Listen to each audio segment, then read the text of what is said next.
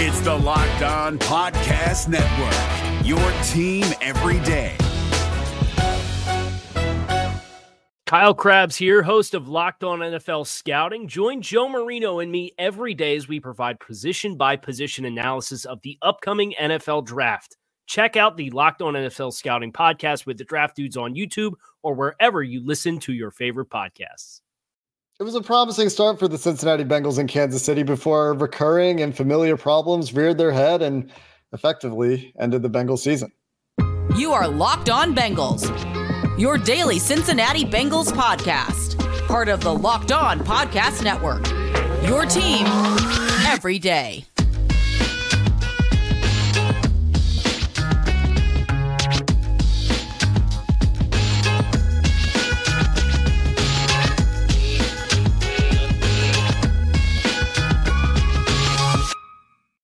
What up, Bengals fans, and welcome to another episode of the Locked On Bengals podcast. I'm Jake Liskow. He's James Rapien. We're part of the Locked On Podcast Network here on Locked On Bengals. And as the Bengals playoff hopes for this season with a backup quarterback have unfortunately come to an end, or maybe you were hoping they would come to an end, the, the season for the Cincinnati Bengals effectively over. We're still covering the team every day here on the Locked On Podcast Network. So if you're new, make sure you hit the subscribe button or follow wherever you get your podcasts, and you'll find us on YouTube as well.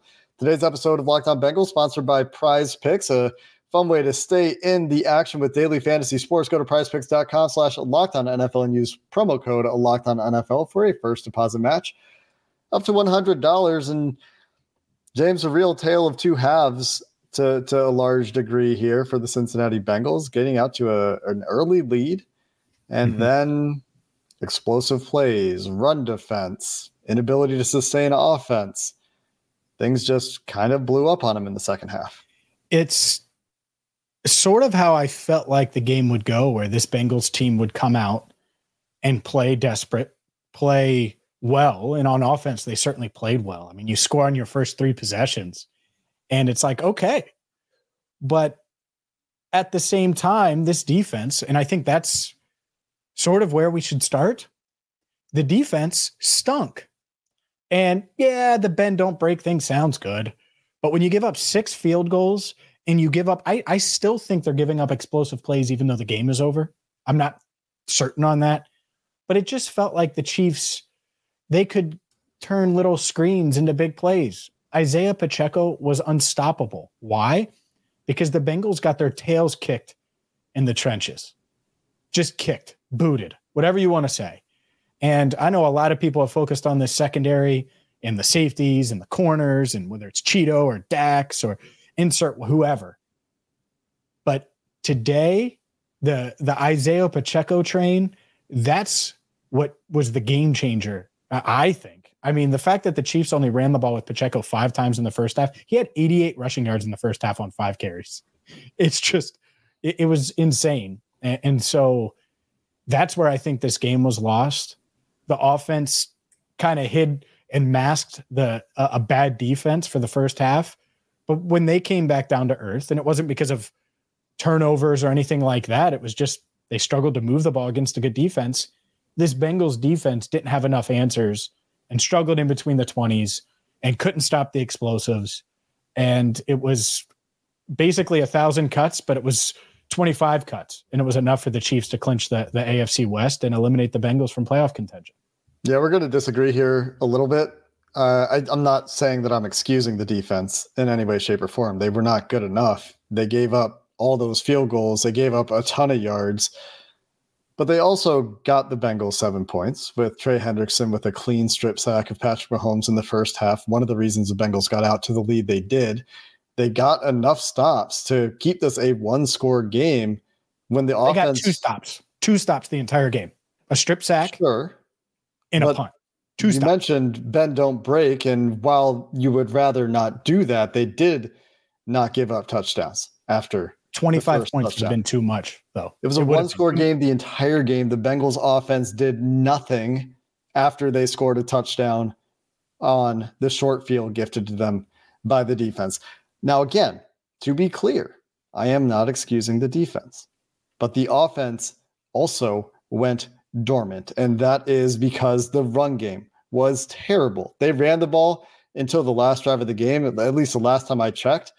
22 times at one point, early down rushes to 22 early down passes. They stuck with the run game in this mm-hmm. contest. It was the most early de- or most first half runs.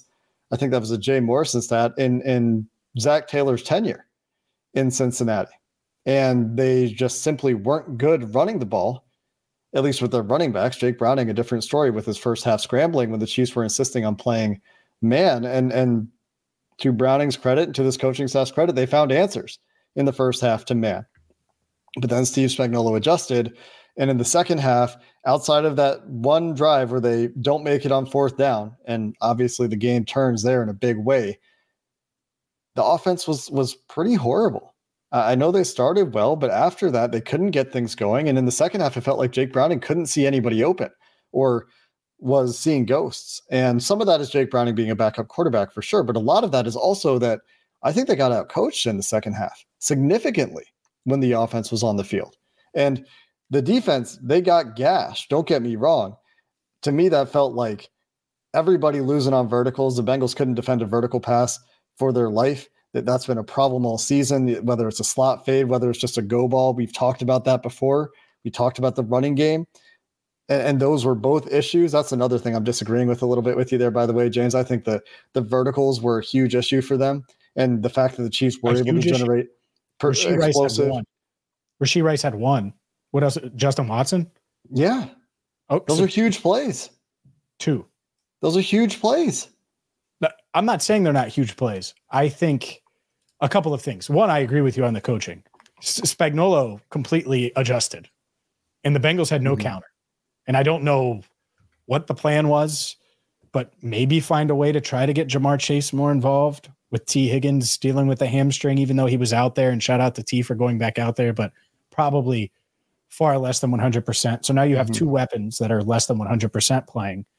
And d- defensively, I get it. But when you're getting gashed like that, it's it was Cam Taylor Britt one on one with Rashee Rice, and I get it. R- Rashee just runs right by him. You can't let that happen. But that's uh, that's what happens when you get crushed on the ground, and they did.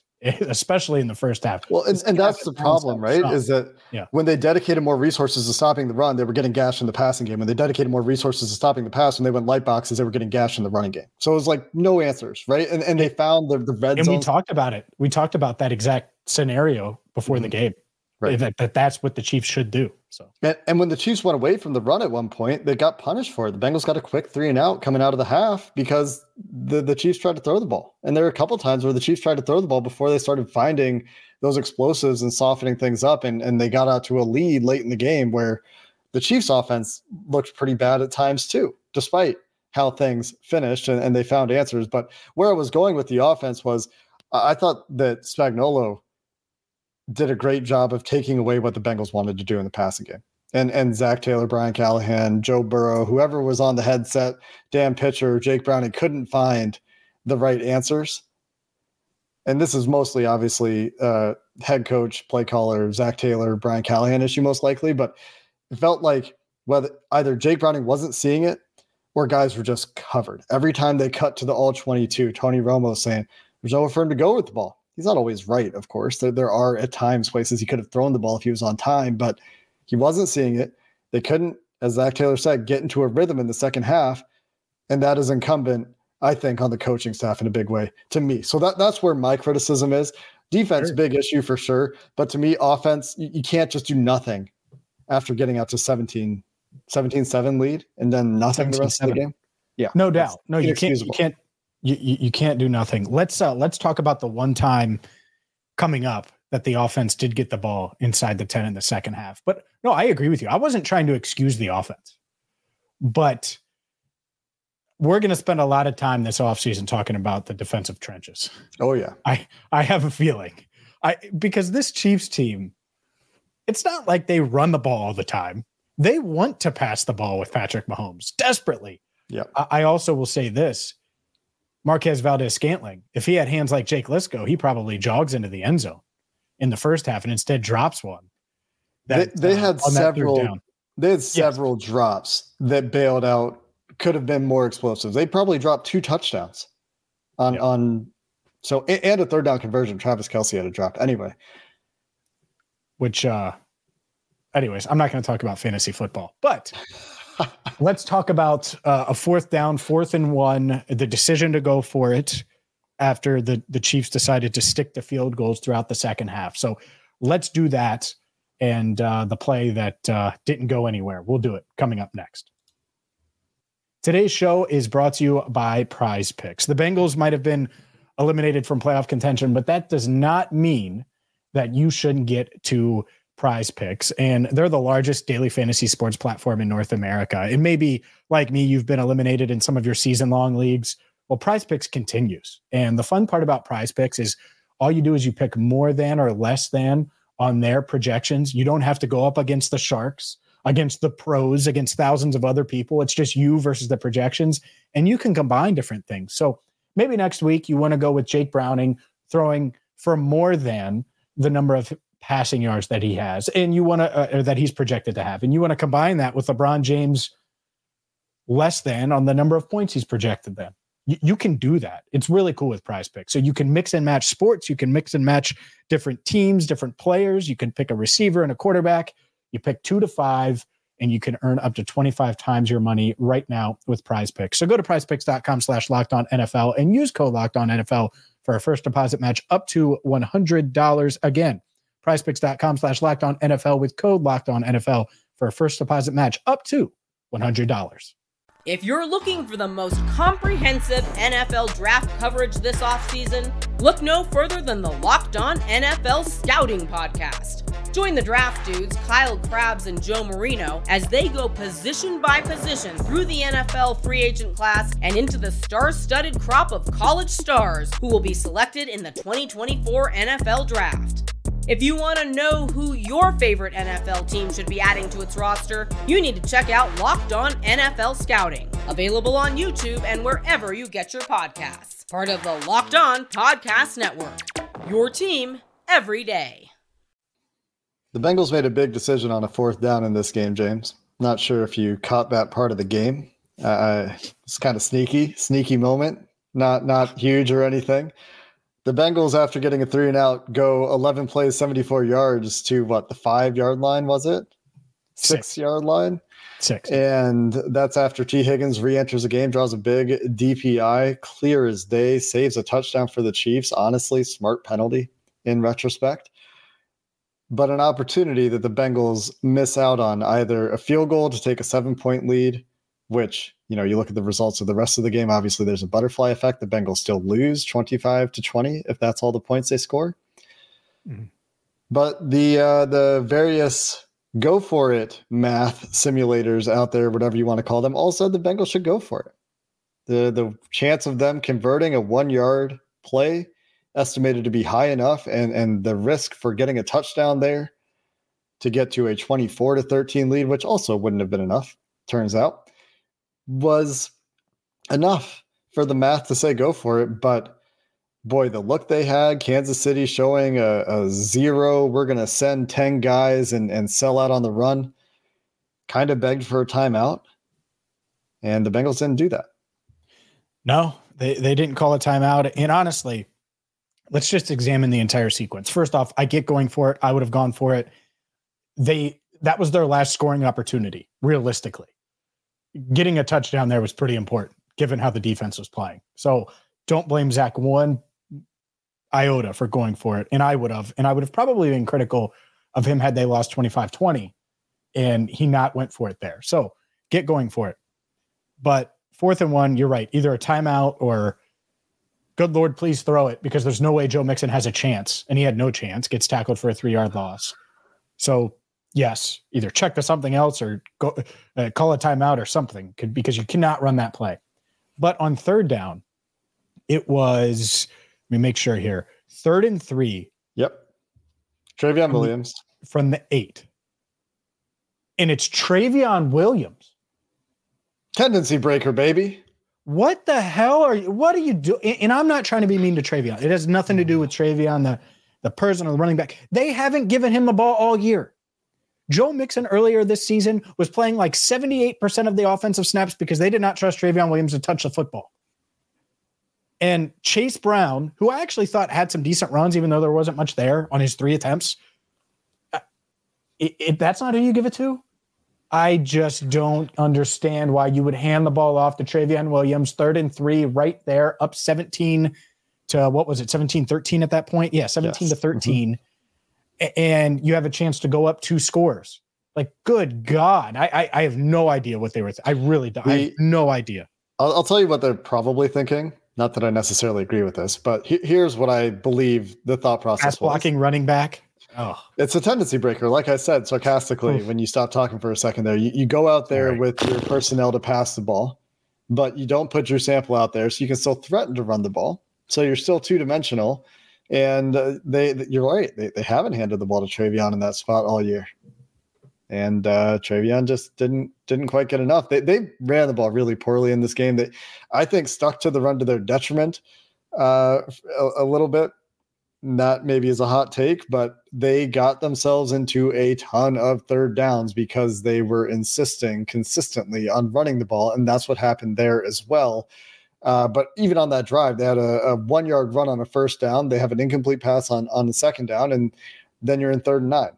Then they go run, run, run, run, four straight plays, and, and they can't get the yards. This is not a good running football team uh, results against teams that like to shoot the gaps, notwithstanding. And, and we did see that a few times. The Gus Bradley defense, uh, we, we saw it against the 49ers as well, those similar styles of defenses, but that's not what they got in this game. I thought that they put themselves in some very difficult positions because of their insistence to run the ball on early downs. That included a couple of second and long runs in this game that set up third and longs they were able to overcome it. So maybe a lot of you didn't notice that because they were eight for their first 10 third downs, which includes several third and longs. But that regressed in the second half, and and they were unable to sustain that. I tweeted at halftime that, that is a hard way to live. Eight for their first 10, zero for their last six third downs. Talk about yep. regression. And yeah. eight for 16 in third yep. down efficiency. Yeah. And they started four for five and the, the one that they didn't get four for five was the they had to settle for a field goal, which mm-hmm. I love the opening drive, by the way. Like the way they were able to eat up clock and move the ball down the field. I was like, oh, all right, all right, J- Jake Browning's legs, you know, shaking Jake. All right, all right. He was awesome to start the game, by the way. We, we can talk about that to finish the show later, but man, he was great to start the game. Dialed in, dialed in. And it's just, it's really hard to be great all game long in that position, in that stadium, in those moments. It, in it third downs constantly. Yes. Behind the chains late in the game. Man. Yep. Oh, yeah. I mean, that final drive. Pin back ears for the, that Kansas City D line. That's not where you want to be against Steve Spagnuolo. Resilient. Fourth and 18. Yeah. And Jake Browning finds Boyd. And then you look up and it's third and 27 after back to back sacks. So and you bad. have Chris Jones screaming at you as you try to hit Trenton Irwin. And Irwin was open. But man, that's that's just a it's a tough situation. And that's the stuff you want to avoid. I thought overall, I don't know about you, but like from a pass blocking standpoint, I thought the offensive line was pretty solid, especially early. I thought they held up. And uh, it's not like we were hearing Chris Jones's name or George Karlaftis' name until that final drive. Yeah. And it suddenly those guys were just game wreckers. And when you're down eight with two minutes to go and the whole world knows you have to pass it, well, that's what's going to happen. Yeah, I, I, thought the offensive line actually played pretty well until that last, maybe the last couple of drives. Sure. There were some problems. I mean, we also saw one of the worst intentional grounding calls of all time, just an objectively Awful. incorrect call. Uh, that, that they it's came wild that everybody agreed. Even even the uh, sorry, just even the uh, the broadcasting uh, official that works for CBS. I forget his name, but the fact that he agreed, Gene? they rarely Gene? agree. Gene, Gene Steratore. Yeah, yeah, yeah. Uh, which is ingrained in my brain because Tony Romo. I don't know, Gene. Anyway, um, terrible, terrible call. I don't remember what we were talking about before we we got confused or got lost talking about uh, the offensive that, line. Yeah, uh, they were they were fine in pass blocking the run game, like I said, never got going. And and you compare the vertical displacement of defensive linemen that the Chiefs achieved with their interior versus what the Bengals achieved, uh, it left quite a bit to be desired. I mean, the running game is more of the same issue, really. It's guys taking turns messing up. Mm-hmm. And it's been that way for too long. Against these teams that are patient, that don't try to shoot gaps, the Bengals have a hard time running the ball. That was also true today. Then, you know, ears pinned back, Chris Jones going game record mode, four sacks in five plays. Pretty brutal way to end the game. It's going to leave a, a bad taste and image in some people's mouth. But like I said, I, I, thought Jake Browning actually started pretty well in this game. And, yeah. and maybe we wrap up Let's the show with him. some some positives. Ja'Marr Chase, a little bit. What he said after the game, which you might not have seen yet. But I have not uh, seen it yet. Ooh, we'll get to that too. Coming up next. Today's show is brought to you by FanDuel. The NFL regular season is wrapping up, but there's still time to get it on the action with FanDuel, America's number one sports book. Right now, new customers get $150 in bonus bets guaranteed when you place a $5 bet. That's 150 bucks in bonus bets win or lose. So whether you want to wager on Bengals Browns next week, maybe you want to wager on one of these college football bowl games. Well, yeah, by the way, speaking of the, the playoff games, they're maybe happening right now as you're watching or listening to us. Happy New Year, by the way. So don't delay. Get to FanDuel today at fanduel.com slash locked on to make your first bet a layup. Again, fanduel.com slash locked on. FanDuel, official partner of the NFL. If you're looking for the most comprehensive NFL draft coverage this offseason, look no further than the Locked On NFL Scouting Podcast. Join the draft dudes, Kyle Crabbs and Joe Marino, as they go position by position through the NFL free agent class and into the star studded crop of college stars who will be selected in the 2024 NFL Draft. If you want to know who your favorite NFL team should be adding to its roster, you need to check out Locked On NFL Scouting, available on YouTube and wherever you get your podcasts. Part of the Locked On Podcast Network. Your team every day. Great reminder, James. This is uh depending on when you're listening to this, might be New Year's Eve. If you're listening before you go celebrate the new year, Happy New Year. Stay safe. If you're listening after the new year and it's January 1st, welcome to the first episode of 2024. Hope you had a nice night. Wanted to hit on a couple of positives here. We we've really harped on the negatives. We really started the show on a on a down note, and it's something that we're going to talk about quite a bit. So if you think that we're being too nice to him or whatever, we're, we're going to talk about the deficiencies this team has to address, and there will be plenty of time to do that in the off season. And it'll be an interesting exercise to kind of rank the the different problems the Bengals need to to tackle this offseason and think about the ways that they're going to do that. It's, it's such an interesting offseason. But before that, Jake Browning started this game on an absolute heater. Essentially couldn't make mistakes. I mean, even one of his early incompletions that, that failed on a third down was off Tanner Hudson's hands. Should have been a catch. Maybe that was no, that was in the first half, right? Yeah. Anyway, first half. Yeah, first half when you go field goal touchdown, short field touchdown to start the game against a really, really good defense, making Steve Spagnuolo pay for sitting in man, winning with your legs, extending plays, making plays both running and with your arm using that extension of plays, playmaking, playing within structure, finding those checkdowns when they're there. Was really impressed with the way Jake Browning started this game. Disappointed by the way the entire team finished and, and didn't react and adjust to the adjustments, but it was a pretty cool start against a, like I said, very, very good defense. Yeah, I, I agree with you. And that's that's what gave them a shot. That's what kept them in the game. And and they needed that kind of start because there, there was one point, the strip sack, Bengals recover, and it felt like the air had been let out of Arrowhead.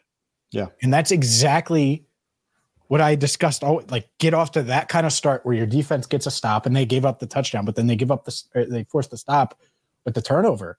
And then the Bengals cash in, and it's like, all right, pressure's on the Chiefs. And the Chiefs responded slowly, but it was there. And Browning deserves credit for putting them in that position. I, I agree. I think he played well. I, th- I thought he had some great throws. The throw to Tee Higgins, by the way, in the second half, yes, It was awesome. Mm-hmm. It was a great throw, and it should have been a touchdown. It was a great penalty and way to grab T. You got to do that. You don't want to give up the touchdown. I also thought um, There's a whole shot to Ja'Marr that was also really impressive. The the twenty oh the twenty four yarder. Yeah, yeah, yeah. I agree with you. I think and that was a third down play, third and 8 I believe. Incredible And throw. Really To tough. find him is like, oh, is this is this how it's going to be? By the way, Ja'Marr Chase's trash talk. I get it. He only finished with 38 yards.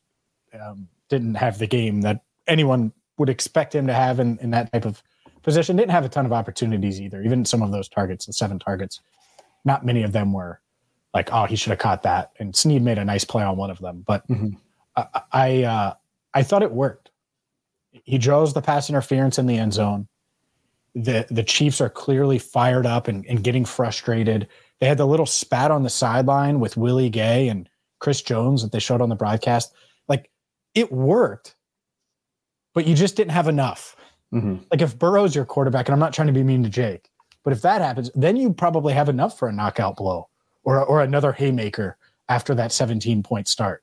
And they just they didn't have that for a bunch of reasons, not just Jake, but for a bunch of reasons, including both of their top weapons not ha- not being 100. percent Anyways, I'm Ben Baby is in uh, Kansas City, and uh, I, I I haven't listened to this because we were recording, but he said Ja'Marr Chase on his beef with the Jarius Sneed. Quote MFer won't fight me. So I haven't listened to it yet because we are on the podcast. But Uh, clearly there is beef.